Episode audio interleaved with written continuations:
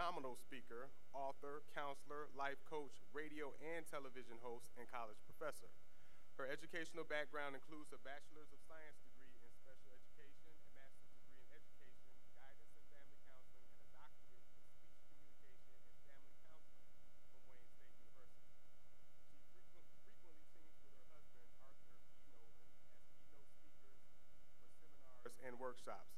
Elder Nolan, can you please stand or wave for us so we can acknowledge you. Amen. Thank you, sir. Thank you. Mr. Nolan holds a Bachelor's of Science degree in education and a Master's of Social Work from Wayne State University, in addition to being a certified addiction counselor. Their real life marriage and 30 years combined service to family has resulted in a deep commitment to reconciling re- relationships. Their radio, cable, television programs, Speak for Success and Make It Last Forever, have revealed to countless families and individuals the concepts behind breaking barriers and building bridges, a dynamic philosophy intended to bridge the gaps, restructure the foundation, and reestablish the roots in relationships. Furthermore, their solid Christian foundation gives strength to a generation facing crisis, degradation, and deterioration. In private practice, the Nolans counsel individuals and families in their Christian family counseling and substance abuse clinic and conduct individual and group substance abuse sessions for ex offenders under the Federal Bureau of Prisons. Both are certified HIV counselors. They have also guided hundreds of married couples into restored relationships and have been featured in Essence Magazine, the Michigan Chronicle, and the Michigan Front Page. The Nolans remain active members of City Temple Seventh day Adventist Church in Detroit, where Dr. Kim contributes to praise and worship, sign language ministry, and currently holds the position of Minister of Music. Arthur Nolan currently serves Family Life Leader and has served Religious Liberty, Deacon, and served 11 years as president of the Motor City Youth Federation. The Nolans have three children Jason, Micah, and Aaron. And Aaron is here today. Aaron, can you stand or wave for us? Amen. There she is. Amen. I just wanted to tell you all a quick story about how I was first met Dr. Nolan. She's a very good friend of, of mine and my family's. Um, I believe it was around 1995, and I just uh, graduated from University of Michigan, and um, I was bringing her daughter back to her home from my aunt's house. I never met uh, Dr. Nolan before, and as I was pulling up in the driveway, like a good mother, she was just standing in the doorway waiting to receive her daughter. And she just had this enchanted look on her face and this big smile, you know. and the look on her face said to me, you know, if you're about seven years younger and my daughter, or my daughter was about seven years older, you know, we might could make something happen here. Amen. So the Lord is good. I, will definitely say that He's blessed our relationship. And I can go on and on about all the wonderful times that me and my family have enjoyed with Dr. Kim and hers. But to be brief, I'll just say that we love us some Dr. Kim. Amen. she is one of our favorite friends, prayer partners, and sisters in Christ. So without further ado, after the next musical selection, I want you to sit back, relax, and enjoy the dynamic God bless ministry of Dr. Kim Logan Nolan. Hear ye her.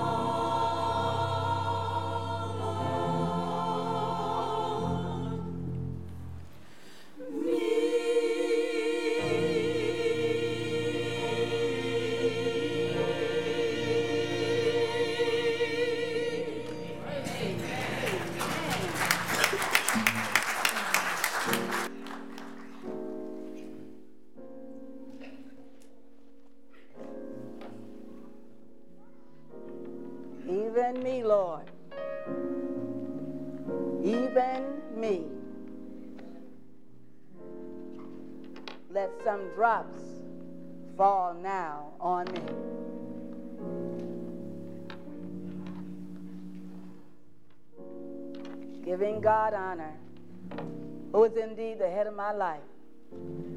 Everything that I am, hope to be, and choose to become is because of Him. Now, let me say this if we're going to do this this morning, you need to start smiling. You should see what I see right now. Now, before we go any further, I'm going to get it all out the way. My dress is the right length for the pulpit. I'm covered up. I'm here to praise God. I have one husband. Amen. And I serve the living God of the Sabbath day. Now you need to smile and rejoice. And I've come all the way from Detroit, Michigan. Come on, somebody. Where eight foot of snow is getting ready to fall down today, all right? Now I need you to turn to somebody and show some teeth, whether they're yours or not. Can you turn to somebody? Amen. You have nothing but everything to rejoice God for. Even me, Lord. Even me. No matter what you're going through today, God has already settled it at the altar. How many of you believe that? How many of you believe that? Then I need you to stand with me and give God some praise. Come on. Come on. Come on now. He's worthy. He's worthy. He is worthy to be praised. He is worthy. He is Almighty God. Praise Him. Hallelujah. Now, I don't want to look out there anymore, and I don't see some teeth. Whether you agree with me or not, you may be mad at your spouse. Let it go. You burnt the breakfast. You didn't get breakfast. Let it go. I won't be long. Amen. But I am on God's time and not yours. Amen. So I'm just excited. So help me out by smiling. Let me know you love me. Amen. Because we're going to be in the kingdom together. That's what I'm believing. Some folks still looking at me strange, but that's all right. Hopefully, before it's over, Pastor Madden, it'll be all right. Let everything that have breath praise the Lord. Let everything that have breath praise the Lord. Let the redeemed of the Lord say so. It's good to be in the house of the Lord, and there's no better place than being right here at Abundant.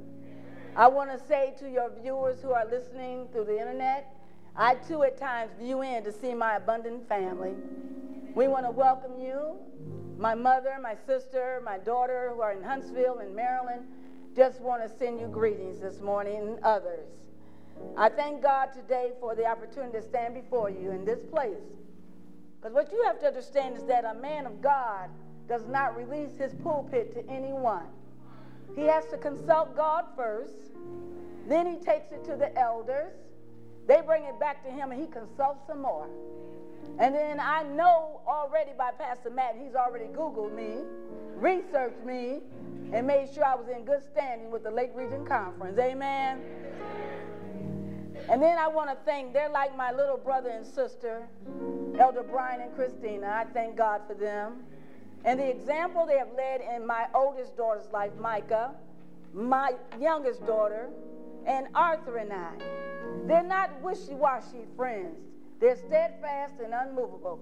Like a tree planted by the water, I shall not be moved. If I need them tomorrow and I don't talk to them for another six months, they'll be the same. Amen. Amen. I thank God for Brislin and Brandon. They have just grown so much, so adorable. But I get a chance to see them at the Lake Region Campground. Amen. Amen. And they're so polite and so loving. I want to thank also, I met a little friend this week being here. Tova, where, where are you? Where are you? Is she hiding from me? Did she leave out? She's in, oh, okay, all right. She, that's her mom. Oh, well, she has given me hugs since Wednesday, all day yesterday. I didn't get one today, so I don't know what happened. I didn't get a hug today, but I'm going to get it later. So I thank God for the children who came out for stewardship. I want to thank all of you who came out on Wednesday evening and on last night. You know, it is not easy to put on a program and to make sacrifices to support that program.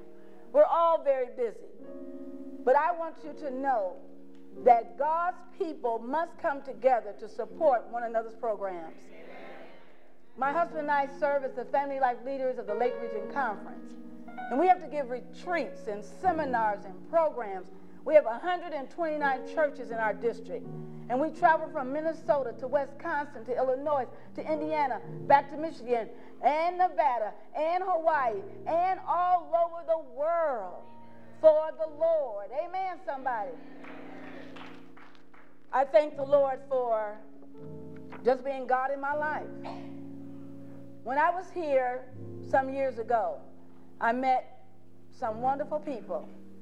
And now I'm seeing new faces. And I pray that we will stay connected. I pray that when Jesus comes, we'll all be on the sea of glass together. Is that your desire? Amen. So I want to thank Pastor Matt. Pastor, is that your wife? Praise Lord. My first time seeing that pretty lady. God bless you. What's your name? Andrea, it's nice to meet you. God is good. You have a wonderful, wonderful, wonderful husband. He was so kind and been so gracious to us. All of you, the hospitality has gone far beyond. I felt this morning, Pastor, I had my own armor bearer today, and she's Elder of the Month. What, what's her name? Perkins. Elder Perkins. She caught me going in, getting mic'd up, and then she stood and waited for me in the restroom, waited for me while I washed my hands. She combed my hair in the back, made sure I was all right, then turned me over to Elder Stanford. I felt like, woo, I got my own armor bearer. You know, I thought she, well, I didn't have any books with me. I bet she would have carried my books. Amen. So I want to thank you for being so dutiful. No wonder you're Elder of the Month.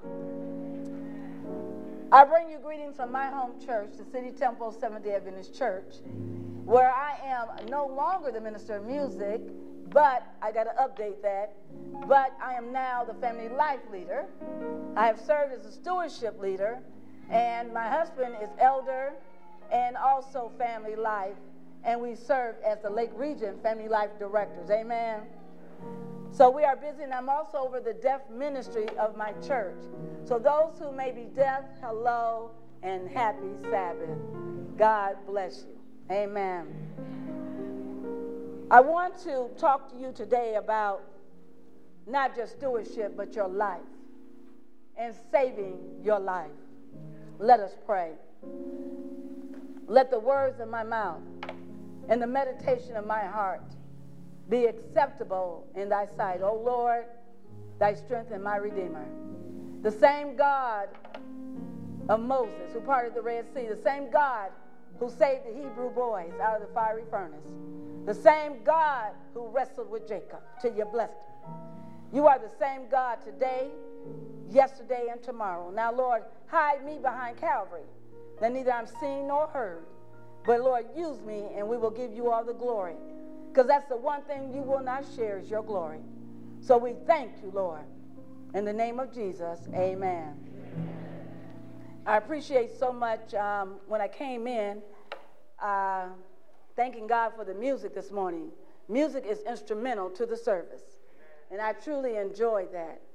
And I can't tell you because, again, has served as minister of music, it is a responsibility to the church. It says, Ellen G. White says, it sets the tone for the service. I thank God, you know, being a mother, I'm proud to be a wife and I'm proud to be a mother. I love being a mom. Um, we have a 36 year old son, we have a 31 year old daughter, and we have a 13 year old daughter. Don't y'all look at me like that. You know, love is good in the house. Amen. God is still blessing. Amen. I bet some of you saying better you than me. All right. around the church, they called Arthur and I Abraham and Sarah. And I would say, honey, Sarah never looked so good, all right? Don't mess with me now, all right? I believe you should come to church to learn, come to church to feel good, and come to church to release. You need to laugh. You need to be able to have a good time in church. This is the best place. Not at the clubs, not tomorrow watching the Super Bowl. Wow.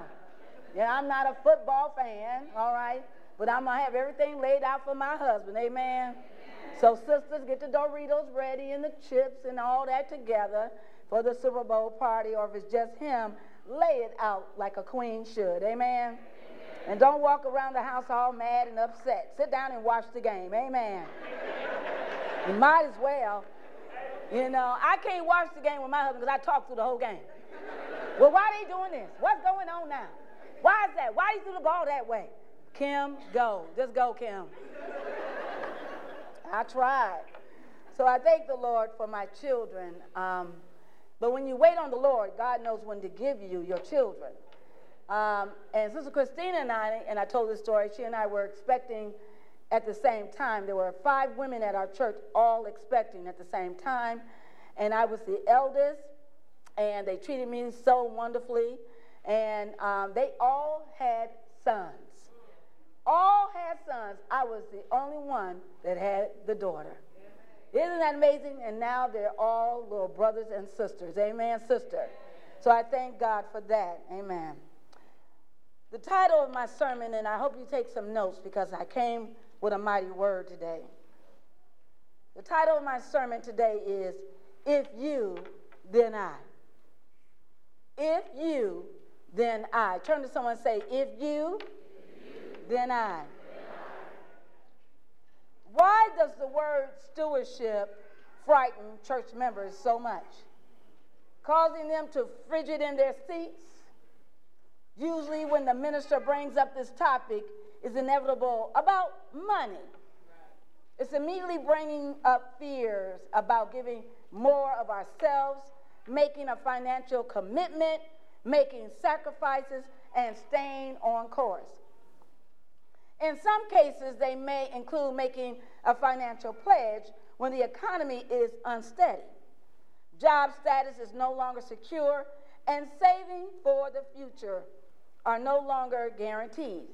With so much uncertainty, some church members who are just trying to get spiritual nutrition and nourishment are anxious about whether they can live up to the biblical expectations. The Bible says in Psalms 119:1, "Order my steps in thy word and let not any iniquity have dominion over me." In Philippians 1:6, being confident of this very thing, that he which have begun a good work in you will perform it until the day of Jesus Christ. Let's talk about some of the concerns church members may have regarding stewardship. Now, when Elder Brian called me, I said, Oh, you old. Because you know I love family life, I love youth ministries, but when it comes to stewardship, that's my middle name.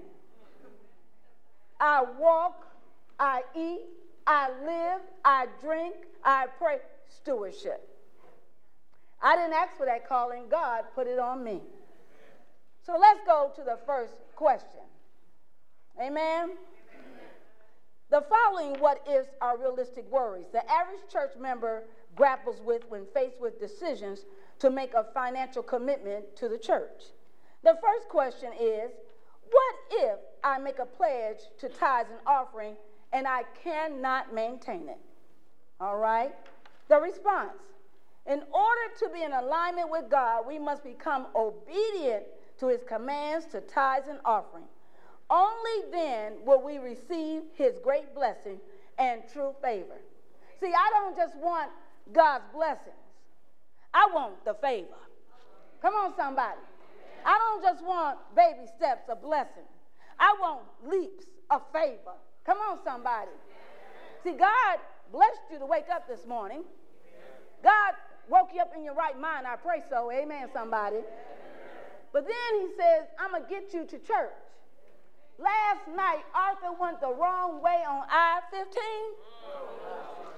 Somebody blew at us. We still didn't understand what's going on. Arthur got halfway up the ramp, four cars coming towards us. He said, I'm going the wrong way. I went into prayer mode. He backed up. That's favor. We could have been killed last night. That's favor. Have mercy. Next time I'm going to drive. Amen. I love you, baby. I love you. You know, sometimes sisters got to take the wheel. Woo, glory be. Now, you cannot waver when giving offering to God. Now let's go to Malachi 3. It's all right we use the word. I brought my word. You know, I don't trust those iPads and phones and things. They, the battery go out, you can't, you sitting there can't even read your word. You better bring your backup. The backup is the iPad, all right? Then you better go back to the original word. Amen. Look at me, I'm already talking about you. All right. Let's go to Malachi. Woo. Amen. Now, I never forget being in church, and the minister got up and he said, All right, we're going to go to Malachi, all right, chapter 6, all right, and then we're going to go down a little bit. All right, we're going to go all the way down to verse 10. Now, when the, when the man got up to preach, the pastor, he did the tithes and offering, and there was an elderly lady sitting there about in her 90s, and she said, he said, Will a man rob God? And she said, Yes, he will. right in the middle of his doing the offering. She said, I'm telling you, a man will rob God. All right. Now let's shake your word and give the devil a headache. Amen. For I am the Lord. I change what? Therefore, ye sons of Jacob are not consumed. Even from the days of your father, ye are gone away from my ordinance and have not kept them. Return. Did he say return? Unto me, and I'll return unto you. Amen. Saith the Lord of hosts. Be, but ye said, Wherein shall we return? Will a man rob God? Yet you have robbed me. But you say, Wherein have you robbed thee? In tithes and what? So it's okay just to give your tithes, right? He said tithes and offering. Amen? He said tithes and offering. Let's continue. Ye are cursed with a curse if you have robbed me, even this whole nation. Now, I don't know about you. I do not want to be cursed. I don't want to be cursed. Amen? Bring ye all the tithes into the storehouse, that there may be meat in my house. And prove me now herewith, saith the Lord of hosts, if I will not open the windows of heaven and pour you out a blessing, that you shall not be what? Room, room enough to receive it. Sister Taylor said, room, you won't have room enough to receive it. Have you ever gone to your refrigerator and you opened it and you say, I can't, I don't have anything to eat, but it was full? You go to your closet and say, I have nothing to wear, and there's a closet full of clothes. You look at your shoes and say, mm, I need some more shoes, and you have a closet full of shoes.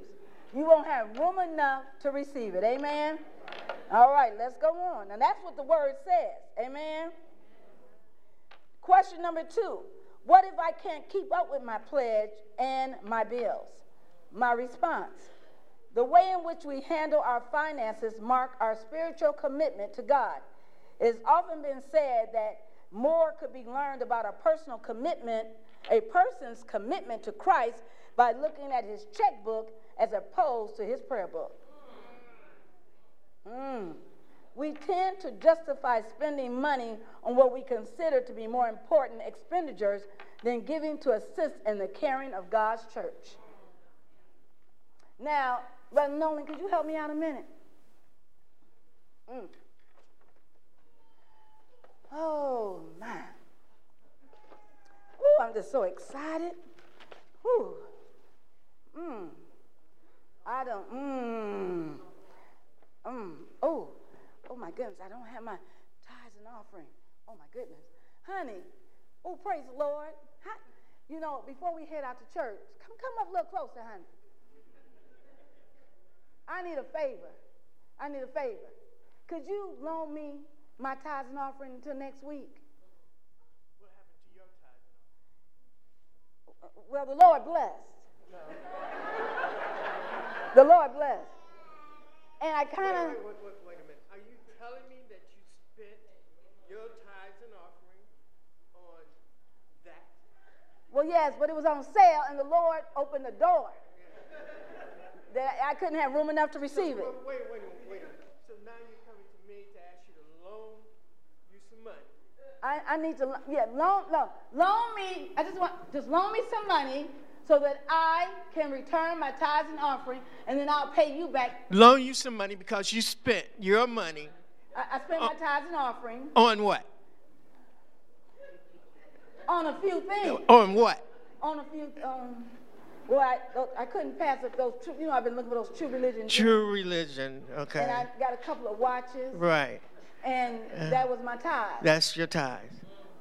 And my offering. Well, I'm going to do you a favor. Okay. I'm not going to loan you the money.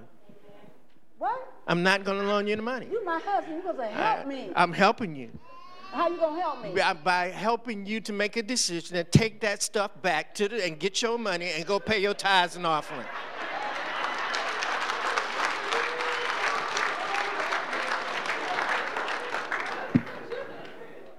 I lost the receipt. That's all right. You probably paid for it on your credit card and they can take it. Get all the information they need and give you your money back. I have to take all this back. Everything. But but church starts in a few minutes. We, we, we can't go to the mall and take it back now. Well, you know what you need to do is take it back Monday morning, go back to the treasurer and tell him you forgot to pay your tithes and offering and make sure he gets it so he can put it in the in the uh, in the church. But I didn't forget to pay my tithes and offering. I just I'm just trying to help you out right now. Thank you, Elder Dolan. Amen.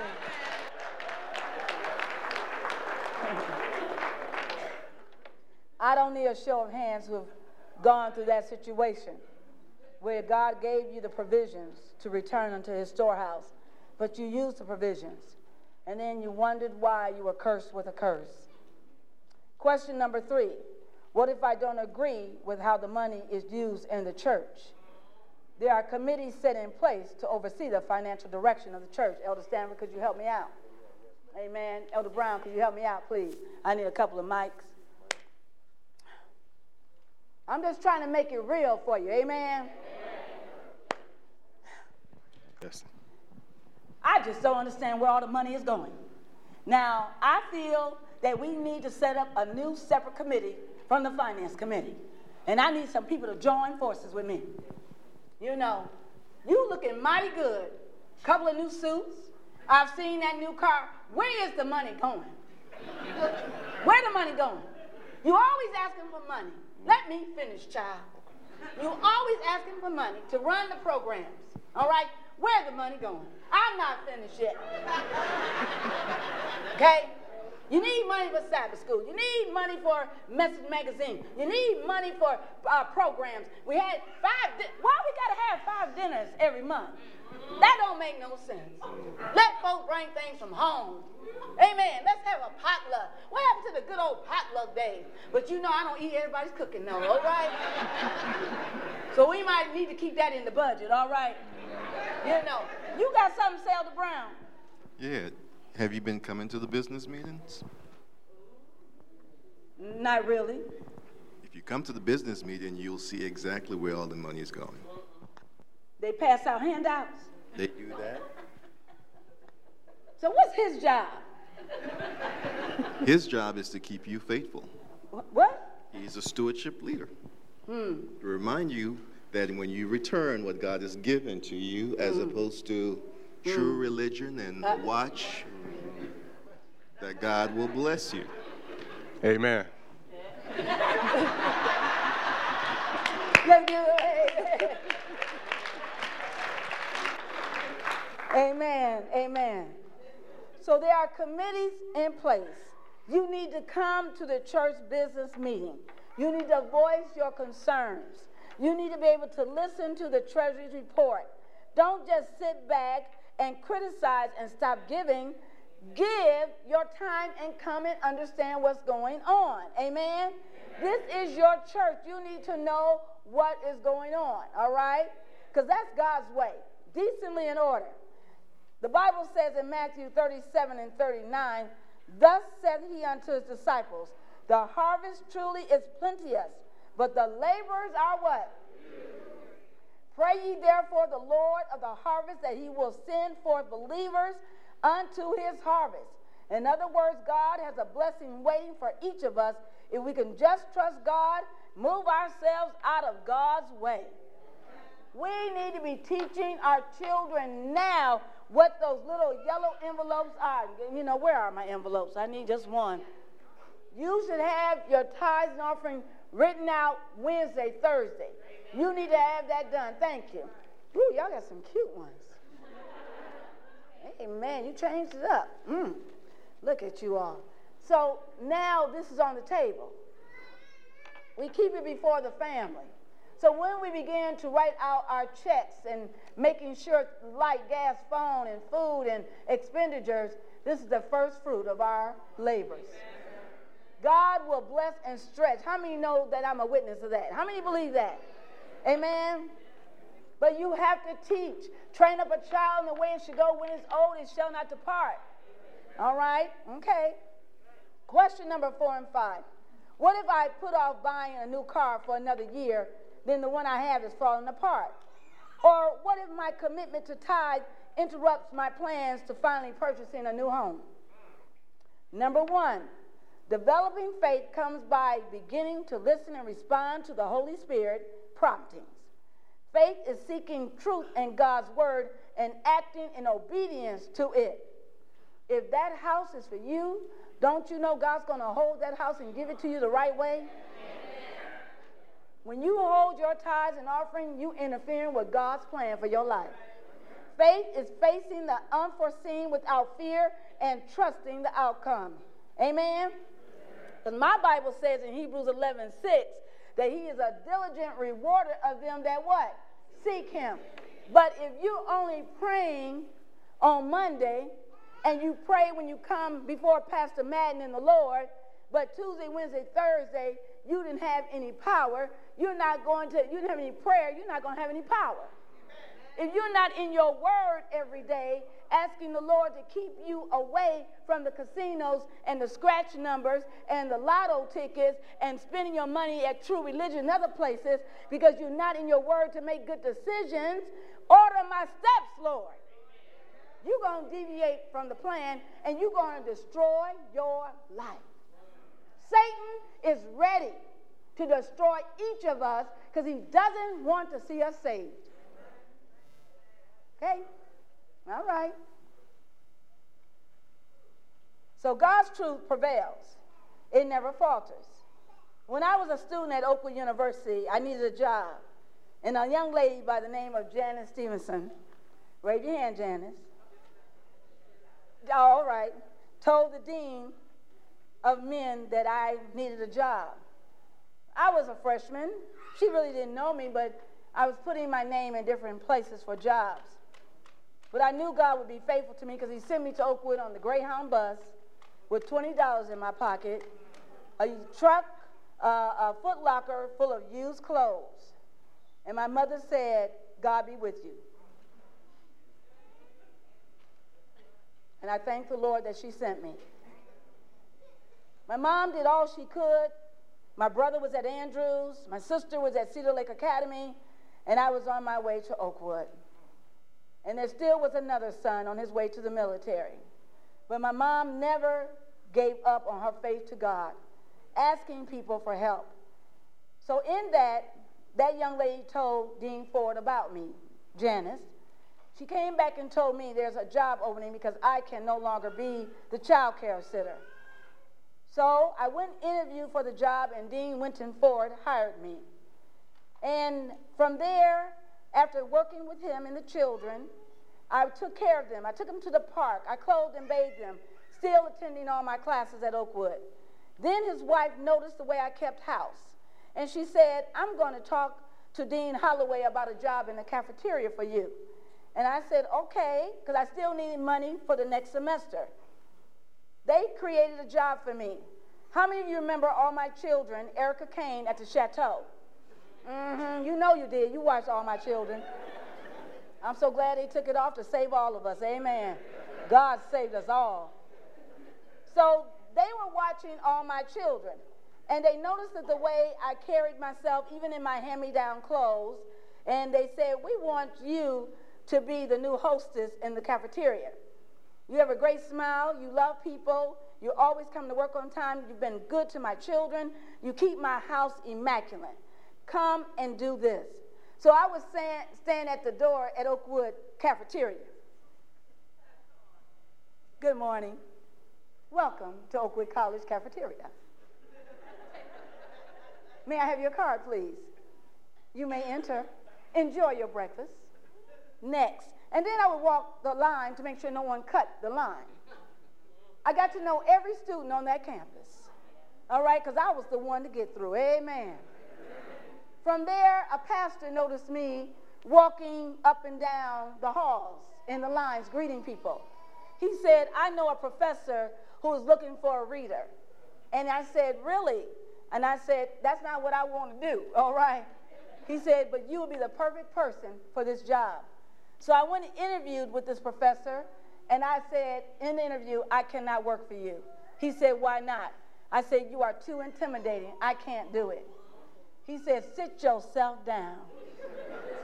and that man was Dr. Henry Wright.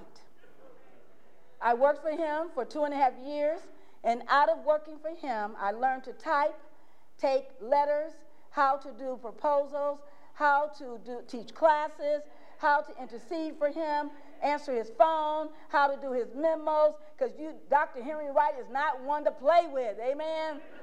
He is about excellence. And then many, many years later, I wrote a book about stewardship, and he did the second foreword on the book. Amen. God will bring things full circle. When you know King Jesus, God will turn things around for you. And I was able to get through Oakwood College, now university, and then have an alliance and a networking, a networking of pastors and teachers and doctors and lawyers because these people saw me walking that line. I remember you, Kim. I remember you. Kim, Kim. I said, Praise the Lord. You still with the Lord? I'm still with the Lord. You still seven day? I said, All day. Amen, somebody. All day. Folks think I'm Baptist, Church of God, Pentecostal, Jehovah Witness. I say I'm a little bit of everything, but I'm seven day Adventist, and I'm proud of it. Amen. So we have to have faith when we run into issues that we are concerned about so that the Lord will bless us because of wavering commitment to Him. James 1 8 says that a double minded man is unstable in all his ways. You can't flip one way and flip one way with God. Either you're going to trust Him or you're not. Amen, somebody? Amen. Now, can you go with me to 2 Kings? Amen. 2 Kings chapter 4. 2 Kings chapter 4. Amen. When you have it, let the church say amen. Amen.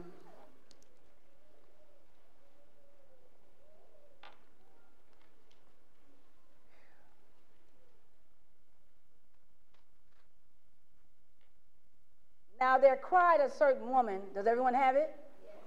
Now there cried a certain woman of the wives of the sons of the prophet unto Elijah, saying, Thy servant, my husband, is dead, and thou knowest that thy servant did he fear the Lord.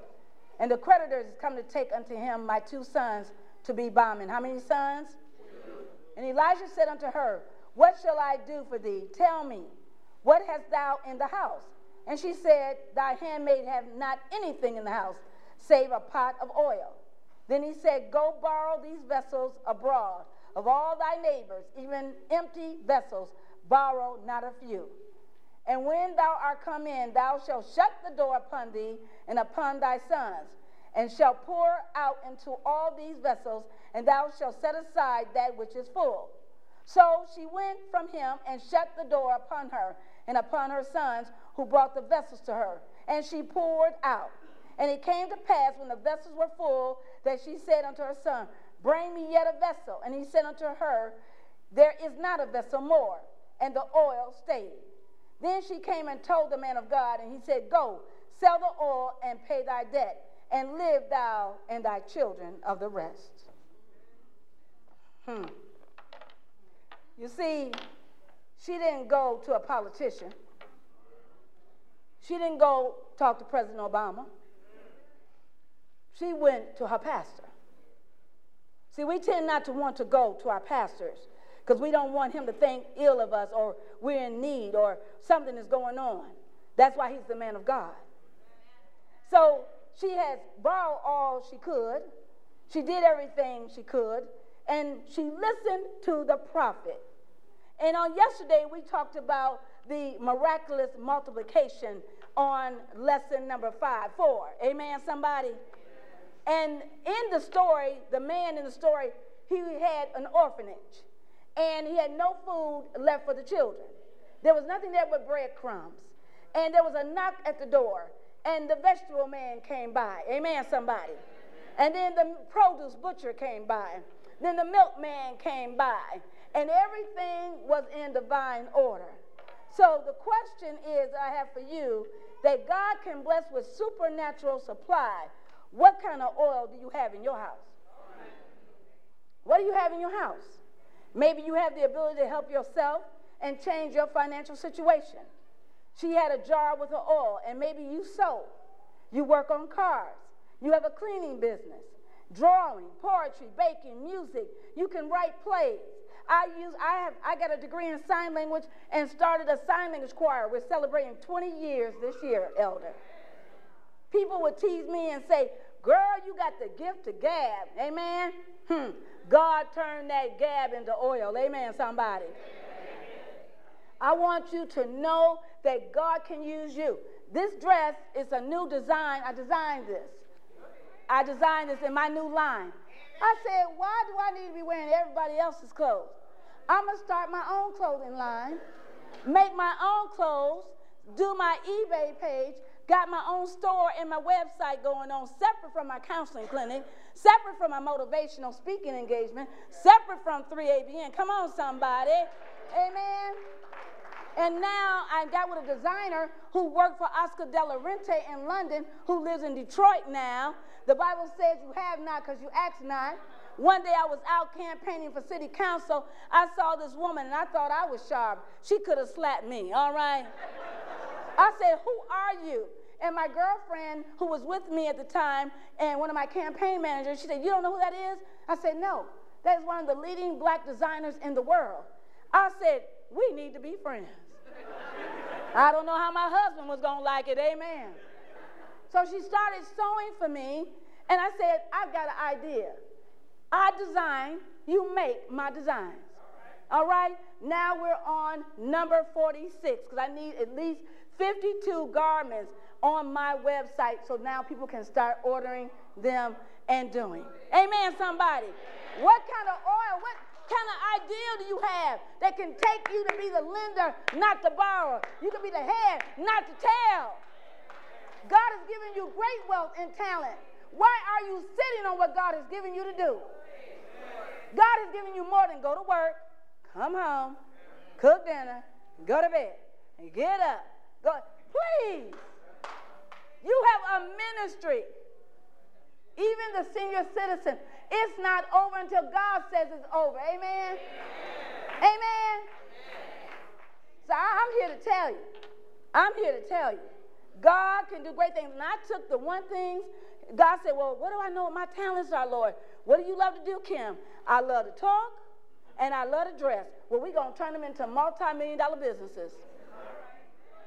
When you give yourself to God, God will take that and do supernatural powers with it. Do you understand? And I'm not just talking little bit, I'm talking much. He can take the ordinary, make it extraordinary. Okay, you keep looking at me like I'm crazy. mm, Lord. The Bible said the rocks will cry out for you. You will never know what you're capable of doing unless you try, unless you ask God. But every last one of you sitting here have a special gift that you can do that no one else can do that can take it to the next level. Do you really think Mrs. Fields is the only one he gave oatmeal raisin cookies to? Do you really think, all right, Michael Kors is the only one? Okay, do you really think? Pots and pans, who ever thought? Seasoning, seasoning, million dollar industry. All right, Q-tips, million, billion dollar industry. All right? And I said, I'm reading everybody else's books. I'm going to start writing my own books. Amen. Now I've got five books. Amen, somebody. And what I learned, Pastor Madden, when I go to speak, they can't take me home. Bishop T.D. Jakes told me this. He said, Kim, Dr. Kim, they can't take you home, but they'll buy your books, buy your DVDs, they'll buy your CDs. I got my books with me, amen. They'll buy everything. You'll walk out of there $400,000 richer. Amen. Another story that was on CNN. A woman lost her home. She was, uh, her children were in college. She didn't know what she was going to do. Her husband divorced her. She went upstairs. She looked in her closet, looked at all her jewels, her shoes, everything. She put it all on eBay and made $3 million. Come on, somebody. You're not wearing half that stuff anyway. Sell it. Amen. Bring it to the church. Let's have a clothing drive. Let's have a stewardship day. Amen. For the community, and the proceeds go to stewardship, children's ministry, the food bank. Amen. Are you hearing me? Oh, but you know what, Elder Stanford? This, that's going to take a lot of work. Folks don't want to work. See, I'm a hard worker. I'm a businesswoman. My, my girlfriend called me business woman. I'm a business woman. You handle your business, Kim. All right? I am a serious businesswoman. When my father, I was a little girl, my father was a numbers man. Back in the old days, they would come knock at the door. And my mother would be at work, and he said, this, he said, you got some skills, but you got to keep our secret. And I'd be down there counting that money. Mm. And he said, did you count it right? I counted right. Because I was special needs. I have ADHD. And my father noticed certain things about me. And so when the knock at the door, he said, You ask who it is, and then you take the piece of paper. Amen, somebody. I got a real early age for liking money. You understand what I'm saying? And he showed me certain things. But I could have gone the wrong way, but I took it to Jesus. Amen. I, and he never interfered with my mother raising us and keeping the Sabbath. God is good. But then I got addicted. I got addicted to things like clothes and shoes and buying and buying and buying and buying. Almost cost me my marriage. And then my pastor, seriously, almost cost me my marriage. And Arthur was very patient with me because one day he came home and he said, um, You didn't pay the mortgage? I said, Yes, I did. I said, and he that he didn't open the mail. He didn't answer the phone, Pastor Man. You know how it is. We do that, right? My husband that day opened it and he decided at that point to answer the phone. And it was Chase Bank. And they said that the mortgage had not been received. Let me tell you, I told my husband they made a mistake. Banks can make mistakes, right? Can they make mistakes? You know, you better check your account every other day. Make it every day. And so I said, Well, honey, no, everything is in order.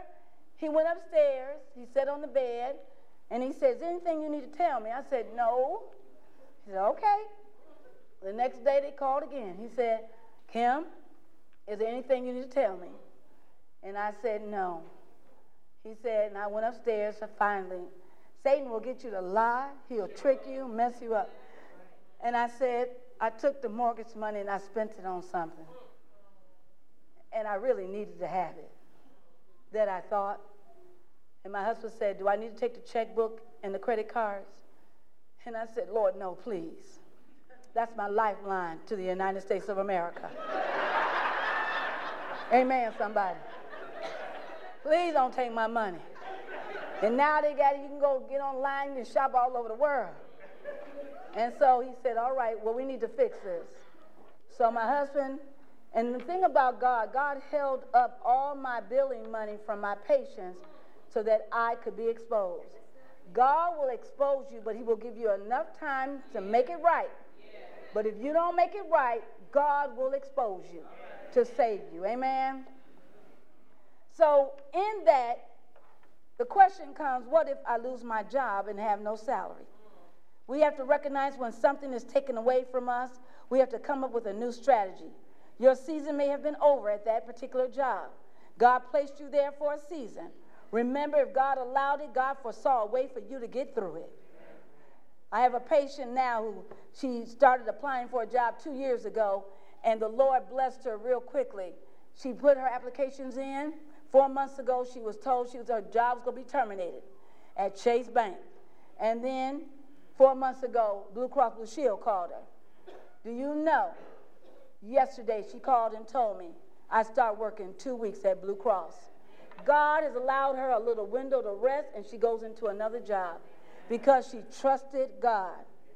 Next question What if I can't adjust to my retirement and changes of lifestyle? We have a lot of seniors. What if that family medical emergency arises and I can't pay the bills? In most cases, when you retire, it does not mean you cannot do other things. It's up to you to implement transition to improve your lifestyle. It's not the problem, but the way you handle the problem. Amen? Amen. In my book, Refusing a Direct Order on page 40, just one sentence. Sentence. God reveals to us all, both in very direct and quiet, subtle ways, that in order to understand the true essence of stewardship, we must first understand his changes are needed in us. Second, we must accept his changes. And thirdly, we must imitate God in our changes. Amen? So, therefore, you've got to have a budget. I cannot tell you how important it is to have a family budget. I cannot tell you you have to set a plan. I don't care if you don't have a job, you still need to have a budget. Amen, somebody. You need to set a budget if you're on a fixed income, Social Security. You have to have a plan and you have to prioritize. And, and, and, and it's so important that husbands and wives, you be on one accord. You have to. I talked about having Arthur sign on my bank account. Having, I didn't want him to, but God spoke to me. And God will give you, he really did, a revelation to a confirmation. You have to be on one accord, husbands and wives. You cannot be separate when it comes to finances, or you will never be the head where God wants you to be. Amen? In honor of Black History Month, I want to discuss quickly the correlation of the black church and its role during Reconstruction. Another major event in history, you, when under the Emancipation in 1886, freeing the slaves, and what did it mean to the African Americans? It meant that among this freedom, the new found freedom, they were not prepared to thrive as a people. So they had to be indoctrinated and bring their skills together. The black church was found to be used as a refuge to save the lives of its members. In essence, the church created social programs to help provide education, technical skills, food banks, finances, and spiritual enlightenment. The church thrived because people realized the opportunities that was offered would increase their abilities to be independent of their former slave masters. Here we are today at Abundant, participating in a formal Christian environment that continues to require positive social programs education, community outreach, and finances in order to accomplish the church goal and its objectives. We cannot falter by demonstrating a Laodicean attitude within our Christian walk. So, why support stewardship? The same reason it's always been from the widow with the jar of oil to food banks on the corners to the GED programs offered in the church, Christian education, and to the community outreach program. We must give to stewardship faithfully for the operation of God's church and winning and for a personal supernatural blessing. We need to give liberally so that churches, our churches, will continue to offer support within their communities. When I was asked to serve as stewardship leader, I was not willing to give my time nor my talent. It wasn't until I spoke to my brother in law, the late Pastor James Humphreys, who was the chaplain at that time of Oakwood College. And he said, Sis, you need to do this for the Lord. And I said, I can't take notes. And Pastor Joseph said to me, You don't even know what it means to be stewardship leader. He said, Let me explain it to you. I talked to my brother in law. He said, Call me on Sunday. When I called on Sunday, Pastor Humphrey had passed away. At that moment, I knew the last word he spoke to me. He said, Sis, you need to be stewardship leader of the church. My church thought I was insane, the type of things that I did, what I offered to the church. But on one particular Sabbath, two individuals never knew that God's toilet paper and God's tissues belonged to the church. Once it comes from Costco's, it's no longer Costco, it belongs to Abundant. The water, the lights, the gas, the bulletins. I stood at the back of the church and I would not give out bulletins to people whose name was not on my stewardship list. I said that you if you didn't return tithes and offering, you didn't get a bulletin. Go sit down. Share with somebody. This is not a welfare church. This church is operated and ran on the obedience and the faith of God's members. And being faithful, being a faithful steward, means just that. And I have never seen the righteous forsaken or his seed begging bread. God said, Water, the bread cast upon the water shall return in a few days. Being a faithful steward does not mean you will experience you will experience difficulties. I'm gonna go to my slide presentation. My family had a very tumultuous 2013.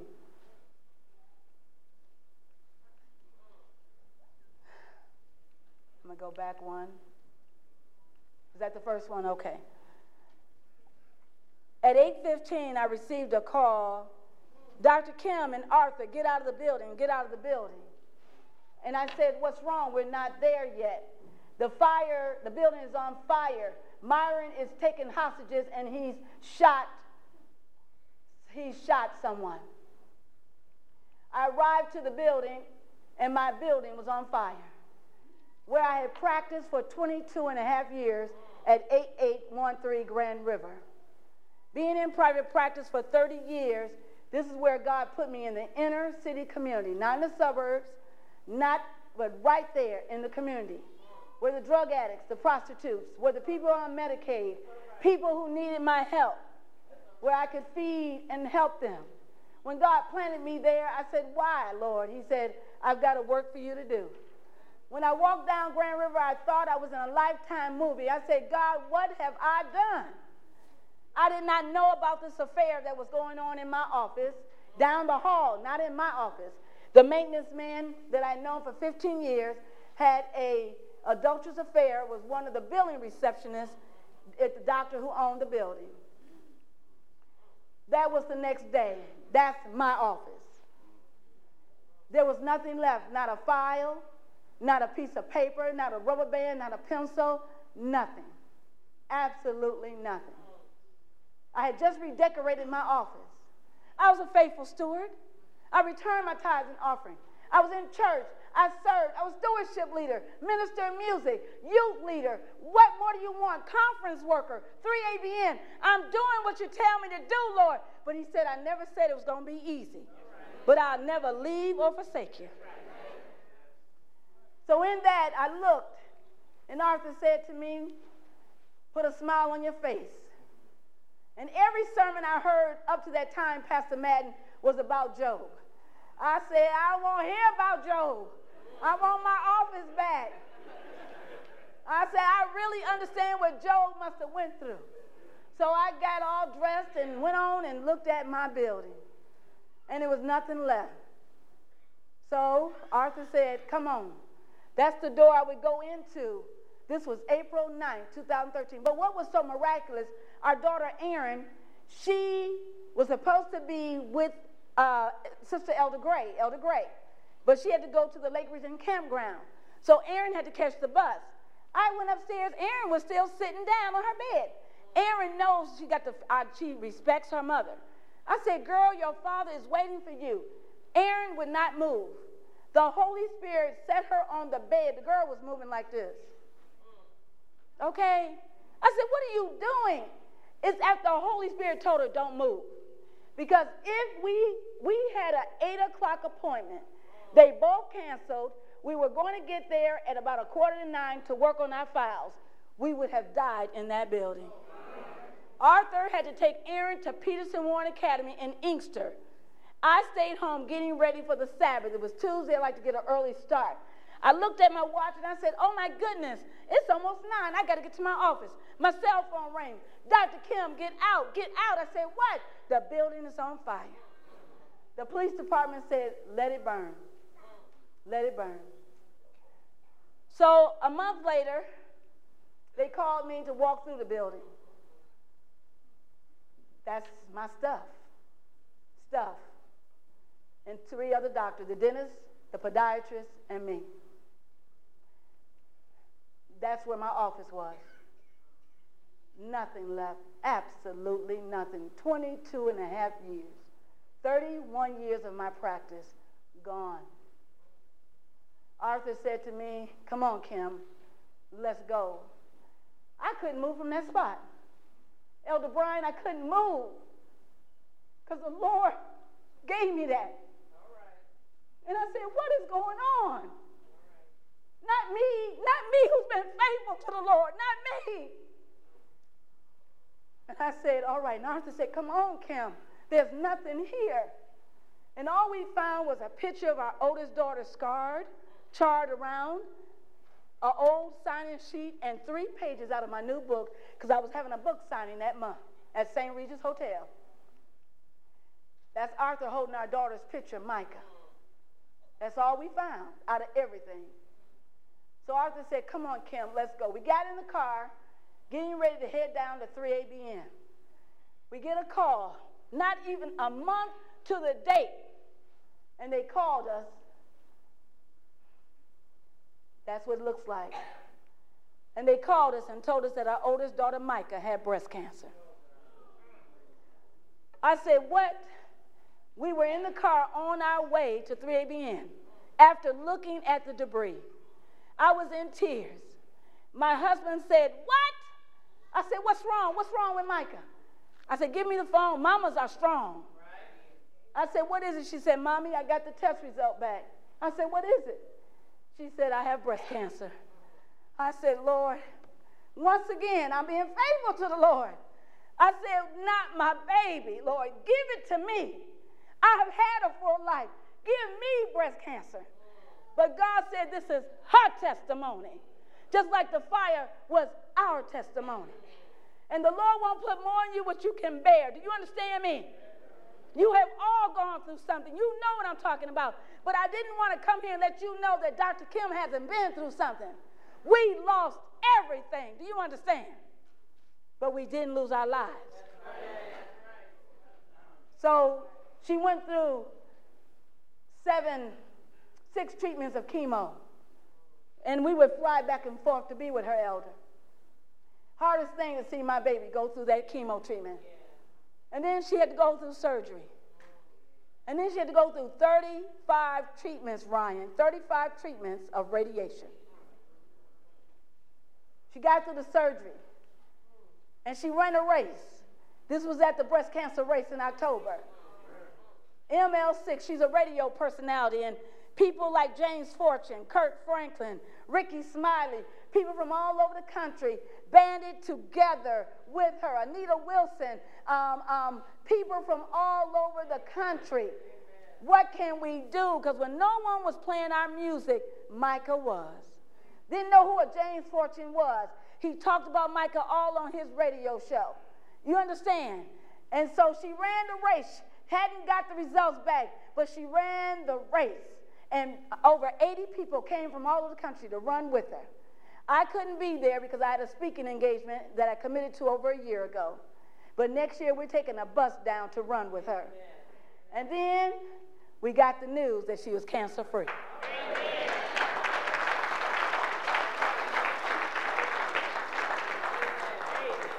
Now she's on the medication for 10 years. She finished the radiation last week and our baby is cancer free. You just don't know, being a faithful steward, what God will do. But 25 years ago, I asked God, Pastor Madden, to put me in a building. And God said, Sister Madden, you're not ready for that. You're too arrogant. You spend money that you don't have. You don't know what it is to be faithful to me yet and go through something. So I'm going to put you over in the wilderness. Amen.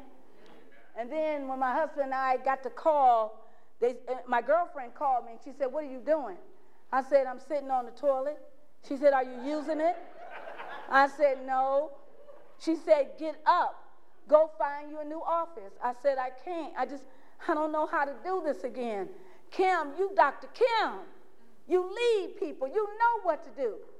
And then one of my patients called me and said, Dr. Kim, you've been my doctor for over a year. You've helped me come back to the Lord. I'm getting off probation. You've been by my side in court. Now I need you to get back to work. Because I need a letter next month. they wouldn't even allow me to heal. None of my patients. Do you hear me? They wouldn't let me heal. And I said, Lord, help me. So my husband got me up off the toilet. He said, Come on. And I said, Okay. And I'm walking like this. He said, Get dressed. I put one leg on, one boot. Because every day of my life, this is what I did being a doctor, helping people. And I said, Lord, this is too much. And so my husband, I told him I wanted to stay in Detroit because I'm a die-hard Detroiter. And so I made a promise to the mayor of the city of Detroit.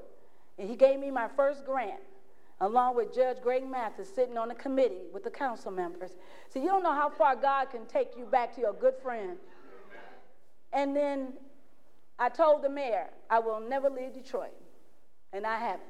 I've kept my business in Detroit. And 25 years later, the Lord has put me in the Fisher building in Detroit, Michigan. That same building I looked at at 25 years ago.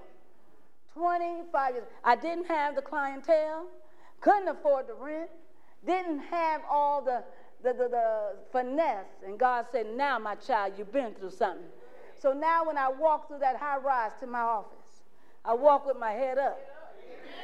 I'm God's child. Oh, and my patient's like, ooh, I like this Dr. Kim. They say, you know, that was just a place God placed you for a little while.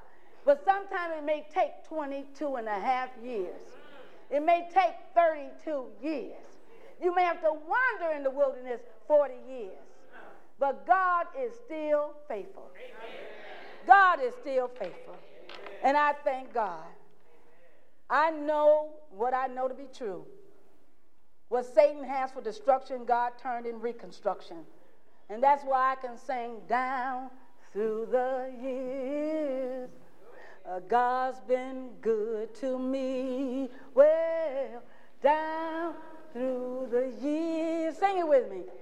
Uh, God's been good to me. Has He been good?